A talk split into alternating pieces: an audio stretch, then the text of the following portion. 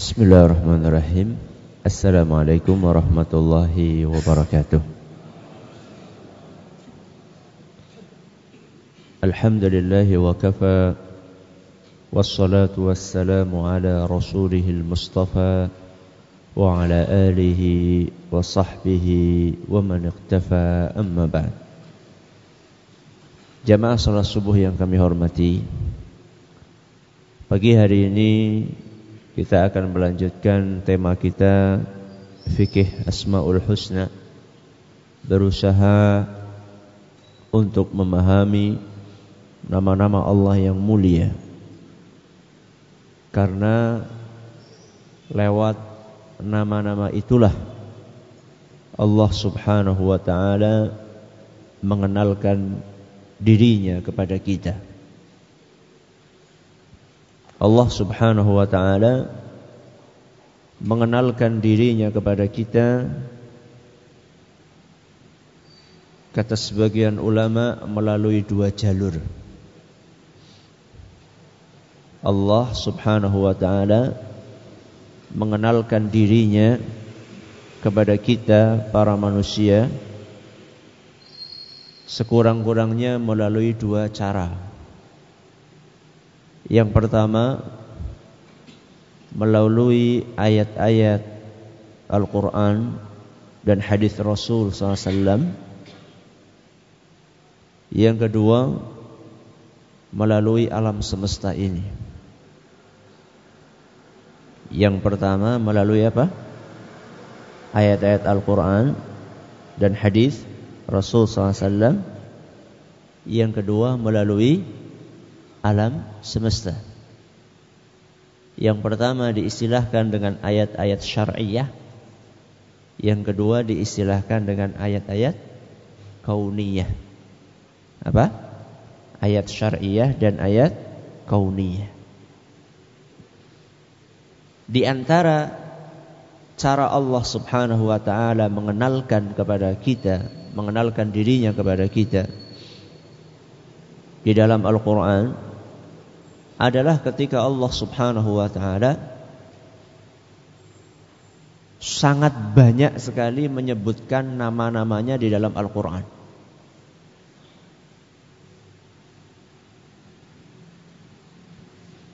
Kemarin yang baca Al-Qur'an siapa?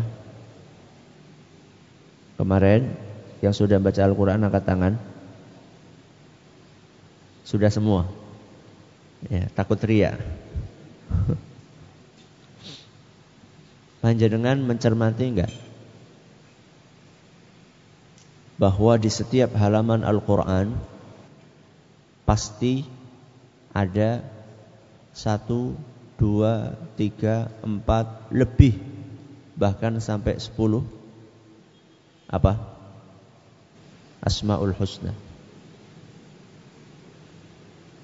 Setiap halaman di dalam mushaf Al-Quran pasti ada satu atau dua atau sepuluh atau lebih dari itu Asmaul Husna.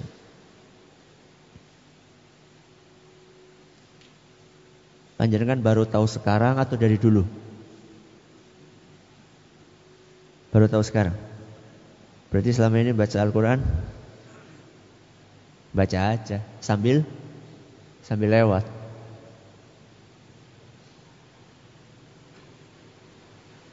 saya menantang dalam tanda kutip ya. menantang dalam tanda kutip. Kepada panjenengan untuk mendatangkan satu halaman yang tidak ada asmaul husnanya. Kalau sekarang mungkin waktunya sempit. Nanti setelah ini panjenengan pulang ke rumah. Buka Al-Quran Mau di depan, mau di belakang, mau di tengah, terserah mau di atas, mau di bawah. Cari halaman yang tidak ada asmaul husna. Insya Allah nggak akan ketemu. Kalau ketemu kabari saya. Kira-kira Allah melakukan itu ada maksudnya nggak? Ada maksudnya nggak? Ya pasti. Gak ada Allah subhanahu wa ta'ala melakukan sesuatu tanpa maksud dan tanpa hikmah. Pasti ada maksudnya. Gak mungkin ujuk-ujuk kebetulan orang sengaja itu gak mungkin. Allah melakukan itu menyelipkan di dalam setiap halaman dari mushaf Al-Quran satu, dua, tiga atau bahkan lebih dari itu asmaul husna. Salah satu maksudnya adalah supaya kita mengenal Allah subhanahu wa ta'ala. Karena tak kenal, maka tak sayang. Itu judul buku saya yang sebentar lagi mau terbit. tak kenal maka tak sayang. Gimana kita mau kenal Allah? Gimana kita mau sayang sama Allah kalau kita nggak kenal sama Allah Subhanahu wa Bagaimana kita akan merasa nyaman, merasa ringan, menikmati ibadah kita kepada Allah kalau kita nggak kenal? Kenikmatan dalam sesuatu itu ketika kita mengenal dia dengan baik, ketika kita sayang dengan dia, ketika kita cinta dengan dia. Maka kalau misalnya sampai sekarang kita belum menikmati ibadah yang kita jalankan, bahkan sering kali ibadah yang kita lakukan itu menjadi sekedar rutinitas yang membosankan, atau hanya sekedar formalitas setor muka kepada Allah Subhanahu wa taala maka kita perlu cek kembali sejauh mana kita mengenal Allah Subhanahu wa taala. Hari ini kita akan mengkaji salah satu di antara Asmaul Husna yang sangat familiar di telinga kita yaitu yang maha esa. Apa bahasa Arabnya? Yang maha esa. Yang maha tunggal. Apa bahasa Arabnya? Al Al Kok ragu-ragu? Enggak apa-apa. Al Al Ahad. Kenapa? Al Ahad. Ada lagi nggak? Nama Allah yang maknanya Maha Esa selain Al-Ahad. Hah? Al-Wahid. Betul. Kenapa? Al-Wahid. Al-Ahad sama Al-Wahid ini mirip. Sama-sama artinya kalau diterjemahkan ke bahasa Indonesia yang Maha Esa. Cuman bedanya Al-Ahad ini di Al-Quran disebutkan cuma sekali. Al-Ahad di Al-Quran cuma disebutkan sekali tok. Kalau Al-Wahid sering disebutkan dalam Al-Quran. Adapun satu tempat Allah Subhanahu wa taala dalam Al-Qur'an menyebutkan namanya Al-Ahad dalam surat Al-Ikhlas. Ayat yang pertama. Apa bunyinya? Orang apa ya kebangetan. Qul huwallahu ahad. Katakanlah dialah Allah al-ahad. Al-ahad itu apa tadi? Yang maha esa. Kalau al-wahid Ustaz, banyak itu dalam Al-Quran. Antara lain di dalam surat Al-Baqarah ayat 163. Surat apa? Al-Baqarah ayat 163. Di dalam ayat itu Allah Azza wa Jalla berfirman, "Wa ilahukum ilahu wahid." Wa ilahukum ilahu wahid dan sesembahan kalian itu adalah sesembahan wahid yang maha esa. Dan masih ada ayat-ayat yang lainnya yang menyebutkan nama Allah Al-Wahid. Apa tadi artinya Al-Wahid Al-Ahad? Yang maha esa. Pertanyaannya, Allah itu esa apanya?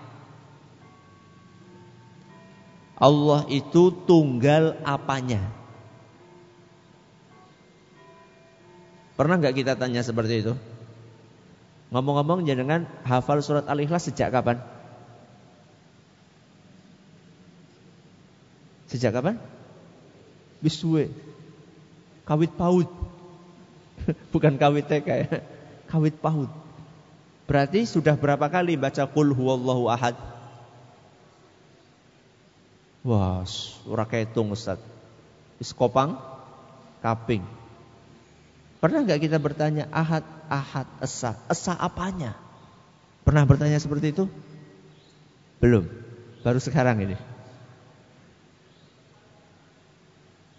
Ahad dalam minimal minimal sekurang-kurangnya dalam empat hal. Allah itu esa sekurang-kurangnya dalam empat hal. Yang pertama, Allah itu esa zatnya. Apa yang pertama? Zatnya. Esa zatnya. Yang kedua, Allah itu esa dalam perbuatan-perbuatannya. Maaf, sekarang nulis ya. Urung Yang kedua, Allah itu esa dalam nama-nama dan sifat-sifatnya. Sampun? Yang kedua, Allah itu esa dalam nama-nama dan sifat-sifatnya.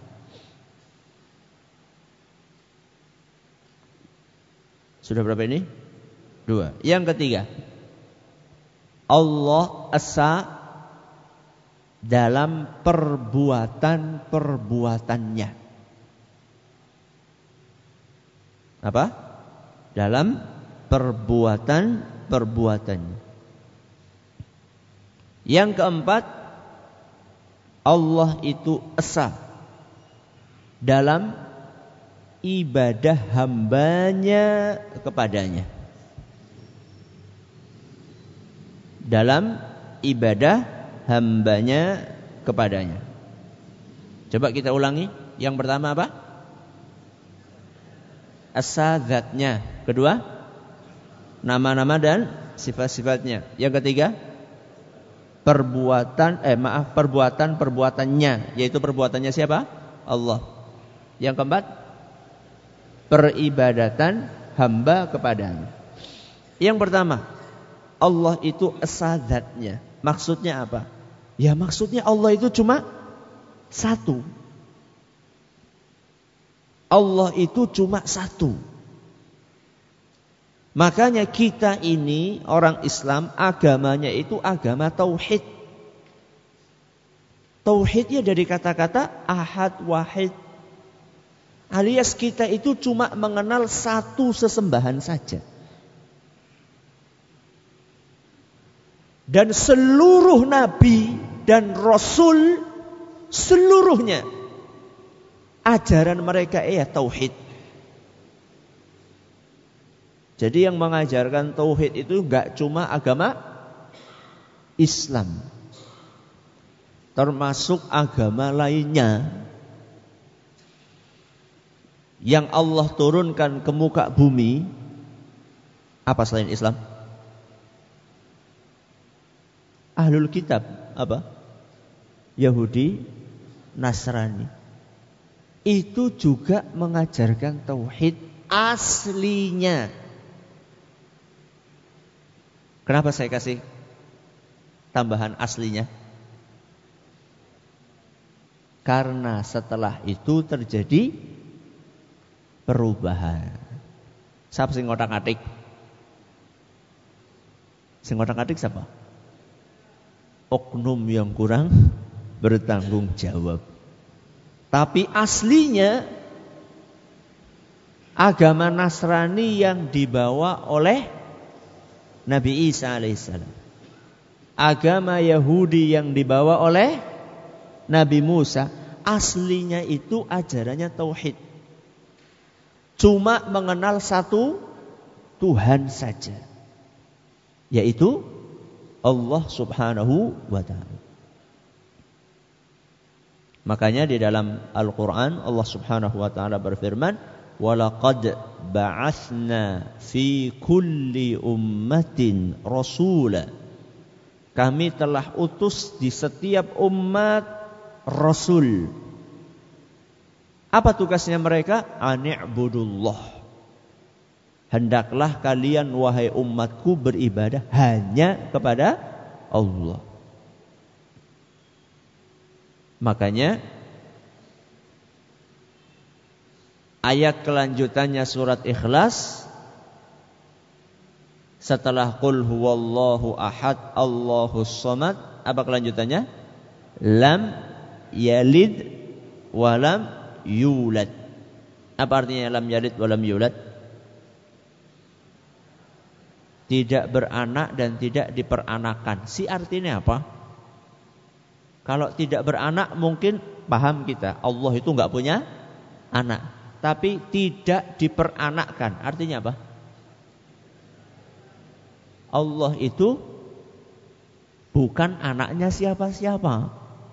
Alias Allah itu nggak punya bapak dan ibu. Lam yalid Allah nggak punya anak, walam yulad Allah itu bukan anaknya siapa-siapa. Berarti Allah itu tunggal. Gak punya nenek moyang, gak punya cucu. Anak aja gak punya apalagi cucu. Ini yang pertama, keesaan Allah dalam zatnya. Yang kedua, keesaan Allah Subhanahu wa taala dalam nama-nama dan sifat-sifatnya. Allah punya nama yang banyak, sifat juga banyak. Nama biasa diistilahkan dengan Asmaul Husna. Apa maksudnya Allah Subhanahu wa taala Maha Esa dalam nama-nama dan sifat-sifatnya? Maksudnya satu-satunya yang punya nama-nama dan sifat-sifat itu adalah Allah. Itu maksudnya. Satu-satunya yang punya nama-nama dan sifat-sifat itu adalah Allah. Tidak ada yang lainnya. Masa iya Ustaz? Al-Hayyu. Apa artinya Al-Hayyu? Yang maha hidup. Itu salah satu Asmaul Husna. Saya kasih kita bikin Al-Hayyu ini sebagai contoh keesaan Allah dalam nama dan sifatnya. Salah satu nama Allah Al-Hayyu. Al-Hayyu artinya yang maha hidup. Berarti Allah punya sifat hidup. Pertanyaannya, makhluk ini hidup apa enggak? Panjenengan hidup napa mboten? Hidup. Kalau enggak hidup bukan di sini sekarang. Di mana? Di kuburan ya. Panjenengan sekarang hadir di sini artinya jenengan apa? Hidup. Nah, terus apa bedanya hidup kita sama hidupnya Allah? Apa? Allah itu maha. Maha apa tadi? hidup. Kalau kita hidup. Apa sih Ustaz bedanya maha hidup karo hidup? Ya beda ya. Si jine maha, si jine hidup ya beda. Apa bedanya? Kalau maha namanya juga maha. Berarti kehidupannya sempurna. Kalau kita kehidupannya penuh dengan kekurangan. Buktinya hidup kita penuh dengan kekurangan Hidup kita itu ada awalnya dan ada akhirnya. Contoh saya, Allah takdirkan lahir di muka bumi ini tanggal 1 Juli 1980. 1 Juli 1980. Sebelum itu, sebelum 1 Juli 1980, saya belum ada di muka bumi.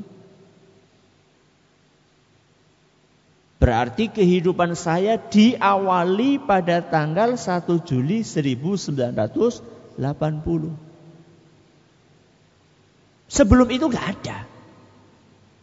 Kalau Allah ada terus. Jadi Allah itu nggak ada tanggal lahirnya.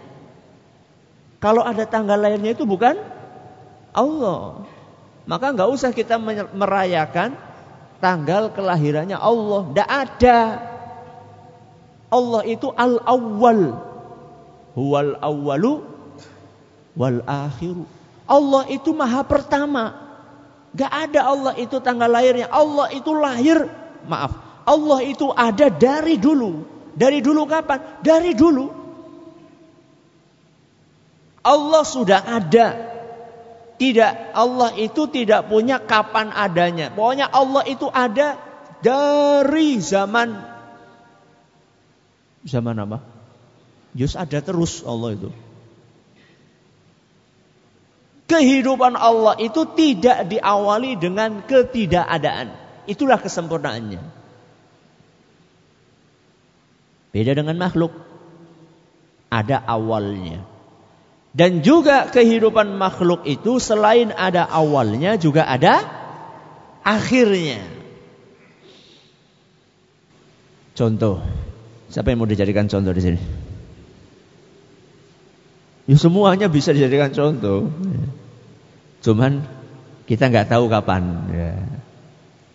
Atau misalnya siapa ya yang panjenengan ingat tanggal wafatnya? Siapa? Kasih contoh. Bapak jenengan ketika meninggal tanggal berapa? Lupa.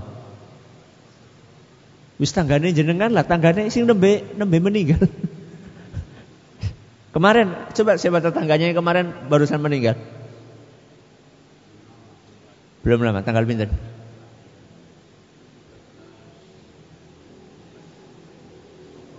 13 Oktober 13 September Pak Anu gitu saja ya Pak Anu Pak Anu kehidupannya selesai pada tanggal berapa? 13 September Berarti setelah tanggal 13 September Pak Anu itu sudah tidak hidup lagi Itulah kehidupan manusia kalau Allah Subhanahu wa taala tidak ada akhirnya. Kehidupan Allah tidak ada akhirnya. Huwal awwalu wal akhiru. Inilah kesempurnaan kehidupan Allah. Jadi Allah Subhanahu wa taala Maha Esa dalam nama dan sifatnya karena tidak ada satupun makhluk yang memiliki kesempurnaan seperti kesempurnaan nama dan sifat Allah. Apalagi Ustaz kesempurnaan kehidupan Allah selain tidak ada awalnya, tidak ada akhirnya, kehidupan Allah itu tidak diselipi dengan kekurangan-kekurangan. Kalau manusia kehidupannya itu dipenuhi dengan kekurangan. Sudah ada awalnya, ada akhirnya, masih ketambahan urip kadang-kadang lara, kadang-kadang ngantuk, kadang-kadang tidur. Boleh nggak tidur? Boleh nggak tidur? Boleh. Boleh, asal aja pas pengajian baik. Ya. Ustaz tidur kan nikmat Ustaz. Oh iya iya. Terus tidur pas pengajian? nikmat. itu godaan apa? Syaitan itu. Kok nikmat banget ya, pas lagi ngantuk ya kok pas lagi ngaji. Nek lagi nonton TV ngantuk badan. Badan. Wah, itu berarti syaitan itu. ya, diganggu sama syaitan. Kehidupan manusia itu banyak kekurangannya. Ada ngantuknya, ada tidurnya, ada sakitnya. Kehidupan Allah tidak ada sama sekali hal-hal tersebut. La ta'khudhuhu sinatu wala naum. Apa artinya? Allah itu gak pernah ngantuk, gak pernah tidur. Apalagi Ustaz kesempurnaan Allah. Kesempurnaan kehidupan Allah tidak tergantung kepada apa pun juga. Kalau kita kehidupannya tergantung kepada makan dan minum. Kalau sampai kita nggak makan, nggak minum, urip apa ora? Ora. Berarti kehidupan kita tergantung dengan makan dan minum. Kalau Allah tidak. Ini kita baru membahas satu nama loh. Al-Hayyu. Padahal Allah masih punya sekian banyak nama-nama dan sifat-sifat yang lainnya yang masing-masing Allah esa dalam nama-nama itu. Ini sudah dua pembahasan. Allah esa dalam zatnya, terus Allah esa dalam nama-nama dan sifat-sifatnya. Yang ketiga, apa tadi? Allah nama dalam eh, esa dalam perbuatan perbuatannya. Allah itu melakukan perbuatan. Apa perbuatan tersebut? Banyak. Menciptakan. Itu perbuatan atau bukan? Perbuatan mengatur, memberi rizki, menghidupkan, mematikan, menyembuhkan. Masih banyak perbuatan-perbuatan Allah yang lainnya. Dalam menjalankan perbuatan-perbuatan itu Allah esah. Allah Maha Tunggal alias tidak ada satupun yang bisa melakukan seperti apa yang dilakukan oleh Allah. Itu maksudnya. Tidak ada satupun yang bisa melakukan perbuatan-perbuatan yang saya sebutkan tadi. Menciptakan, menghidupkan, mematikan, memberi rizki, menyembuhkan. Kecuali hanya siapa? Allah subhanahu wa ta'ala. Itu artinya esa.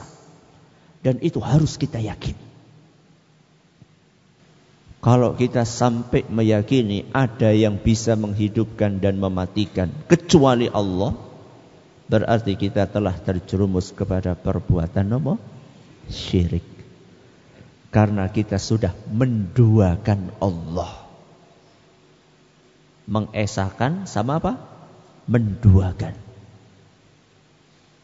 Saya punya pengajian judulnya Muslim kok mendua.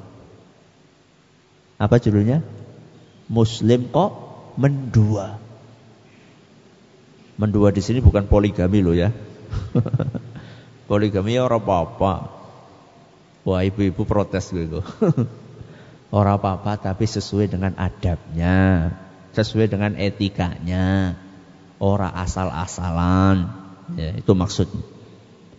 Tapi mendua yang saya maksud dalam pengajian itu ya ini berbuat syi, syirik. Ya. Allah Subhanahu wa taala Maha Esa dalam perbuatannya. Kita ambil satu contoh menyembuhkan. Di dalam doa orang minta kesembuhan dari penyakitnya, doanya adalah Allahumma Rabban Nas. Terus apa? Allahumma rabban nas mudhibal ba's ishfi antas syafi la shifaa illa shifa'uka shifaan la yughadiru saqama. Sampun apal? Dereng. Panjenengan nggak pernah sakit ya? Nggak pernah sakit? Pernah. Kalau sakit dongannya kepada Ya Allah mari ya gue. Walah. Allah paham Ustaz. Iya. Kita nggak ngomong pun Allah paham. Tapi apa yo? Donga gue ya sing penting. Ya kayak kita mau minta sesuatu sama orang lain saja kita pakai redaksi yang bagus toh. Harap ngutang padane. Apa duduk tok tok tok assalamualaikum waalaikumsalam. Apa harap ngutang. Pakai gue. Sama manusia saja kita beradab kok. Masa sama Allah? Ya Allah, mari. Allahumma Rabban Nas. Ya Allah, Robnya manusia. Mudhibal ba'si. Engkaulah yang menghilangkan penyakit. Ishwi. Apa artinya ishwi? Sembuhkanlah. Antasyafi.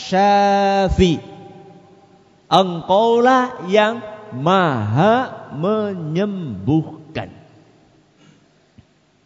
Apa artinya maha menyembuhkan? Tidak ada yang bisa menghid me, maaf, tidak ada yang bisa menyembuhkan kecuali Allah. Itu artinya maha menyembuhkan. La, la syafiya illa anta. Tidak ada yang bisa menyembuhkan kecuali engkau. Shifaan la yughadiru saqama. Aku ingin ya Allah kesembuhan total Kesembuhan total itu kesembuhan yang tidak menyisakan penyakit. Karena ada orang sembuh dari penyakit A, setelah itu terkena penyakit B. Contohnya apa? Baru kena liver, terus kena gula. Orang kalau kena liver disuruh memperbanyak manis karena butuh energi yang segera bisa dicerna. Berhubung livernya alat untuk menskrin, memfilter darahnya itu lagi, eh maaf lagi untuk menskrin liver itu, eh bukan, ginjal. Untuk menskrin apa ya? Kalau liver itu apa? Metabolisme tubuh terganggu alat yang untuk mengatur metabolisme tubuh itu terganggu. Maka untuk menghasilkan energi itu lambat. Dan energi yang paling cepat itu ada dalam gula. Makanya disuruh untuk memperbanyak minum yang manis-manis. Begitu rampung livernya, kakian gula terus kenapa? Diabetes. Itu namanya kesembuhan yang menyisakan penyakit. Kalau dalam doa yang diajarkan sama Rasul SAW ini, yang diriwayatkan oleh Imam Bukhari, itu kita minta kesembuhan total. Berarti kalau ada orang kena kanker minta sama Allah supaya kankernya awalnya dari stadium 4 jadi jadi berapa? nol. Bukan empat turun menjadi berapa? Tiga engkau munggah maning. Enggak. Apa mungkin? Ya Allah. Bicara Allah itu jangan tanya apa mungkin. Ya. Mungkin. Dan Allah Maha Kuasa. Itulah kehebatan doa yang diajarkan di dalam Al-Quran dan Sunnah. Dibandingkan doa kita tadi, apa tadi? Ya Allah, mari. Mari ini kayak ngapa? Nah di dalam hadis tadi disebutkan bahwa tidak ada yang bisa menyembuhkan kecuali Allah. Kalau kita sampai meyakini ada yang bisa menyembuhkan selain Allah, berarti kita telah mensekutukan Allah. Contoh nih, meyakini bahwa yang menyembuhkan adalah obat. Atau meyakini yang menyembuhkan adalah Berarti orang ngombe, ngombe obat Ustaz? Ya uli. Obat itu cuma sarana.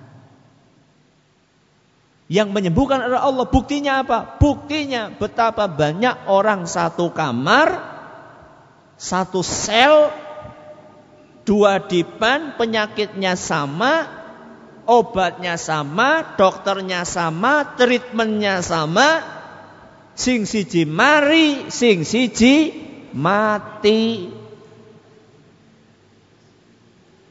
Itu artinya yang menyembuhkan bukan obat. Tapi kita disuruh berusaha. Kita disuruh berobat. Nabi kita SAW mengatakan tadawau. Berobatlah wahai para hamba Allah. Fa inna Allah la yunzilu da'an illa wa anzala ma'hu. Allah tidak menurunkan obat, eh, menurunkan penyakit kecuali Allah turunkan obatnya. Duh, nun sewu Usman dan Awan. Terakhir apa tadi? Allah esa dalam ibadah hambanya kepadanya. Maksudnya kepada Ustaz? Maksudnya ayat yang selalu kita baca dalam surat Al-Fatihah. Apa itu? Iya karena budu wa iya karena Apa artinya iya karena budu? Hanya kepadamulah kami beribadah. Hanya kepadamu. Aku tidak beribadah kepada selainmu ya Allah. Itu namanya Allah Esa dalam ibadah para hambanya. Ibadah itu ya sholat, ya puasa, ya zakat, ya haji, ya donga, ya tawakal, Seluruh ibadah itu tidak boleh kita persembahkan kecuali hanya kepada Allah saja. Salat hanya untuk Allah, puasa hanya untuk Allah, haji hanya untuk Allah, bukan haji politik, bukan haji bisnis, bukan haji sosial, tapi benar-benar lillahi taala. Berdoa juga hanya kepada Allah, minta hanya kepada Allah. Bukan kepada kuburan. Bukan kepada apa? Kuburan. Minta kepada Allah. Iyyaka na'budu wa iyyaka nasta'in. Hanya kepadamu lah kami beribadah dan hanya kepadamu lah kami minta pertolongan. Intinya nama Allah Maha Esa itu ada berapa tadi? Ada dua. Al-Ahad sama apa? Al-Wahid. Al-Ahad di dalam Al-Quran cuma disebutkan sekali, Al-Wahid sering. Ya, Kemudian keesaan Allah itu ditinjau minimal sekurang-kurangnya dari berapa sisi? Empat. Yang pertama, zatnya. Yang kedua, nama-nama dan sifatnya. Yang ketiga, perbuatan-perbuatannya. Yang keempat, ibadah hamba kepadanya. Semoga bermanfaat dan semoga setelah ini setiap kita baca surat Al-Ikhlas paham. Al-Ahad. Wah, berarti ya banget boleh boleh apa? Boleh mikir. Ya memang Al-Quran itu diturunkan supaya dipikirkan. Ya, lihat baru ayatihi. Kita itu baca Al-Quran disuruh tadabur. Disuruh mikir, meresapi. Itulah yang akan menambah keimanan kita. Semoga bermanfaat. Terima kasih atas perhatiannya. Mohon atas segala kekurangannya. Dan mohon maaf pagi ini agak uh, berapa menit tadi. Nun sewu ya ibu-ibu yang belum masak, bapak-bapak yang belum siap-siap, mudah-mudahan waktu kita diberkahi oleh Allah Azza wa Jal. Terima kasih atas perhatiannya Allah sekurang-kurangnya. Kita tutup dengan membaca Subhanakallahumma wa bihamdika asyhadu an la ilaha illa anta astaghfiruka wa atubu ilaik. Assalamualaikum warahmatullahi wabarakatuh.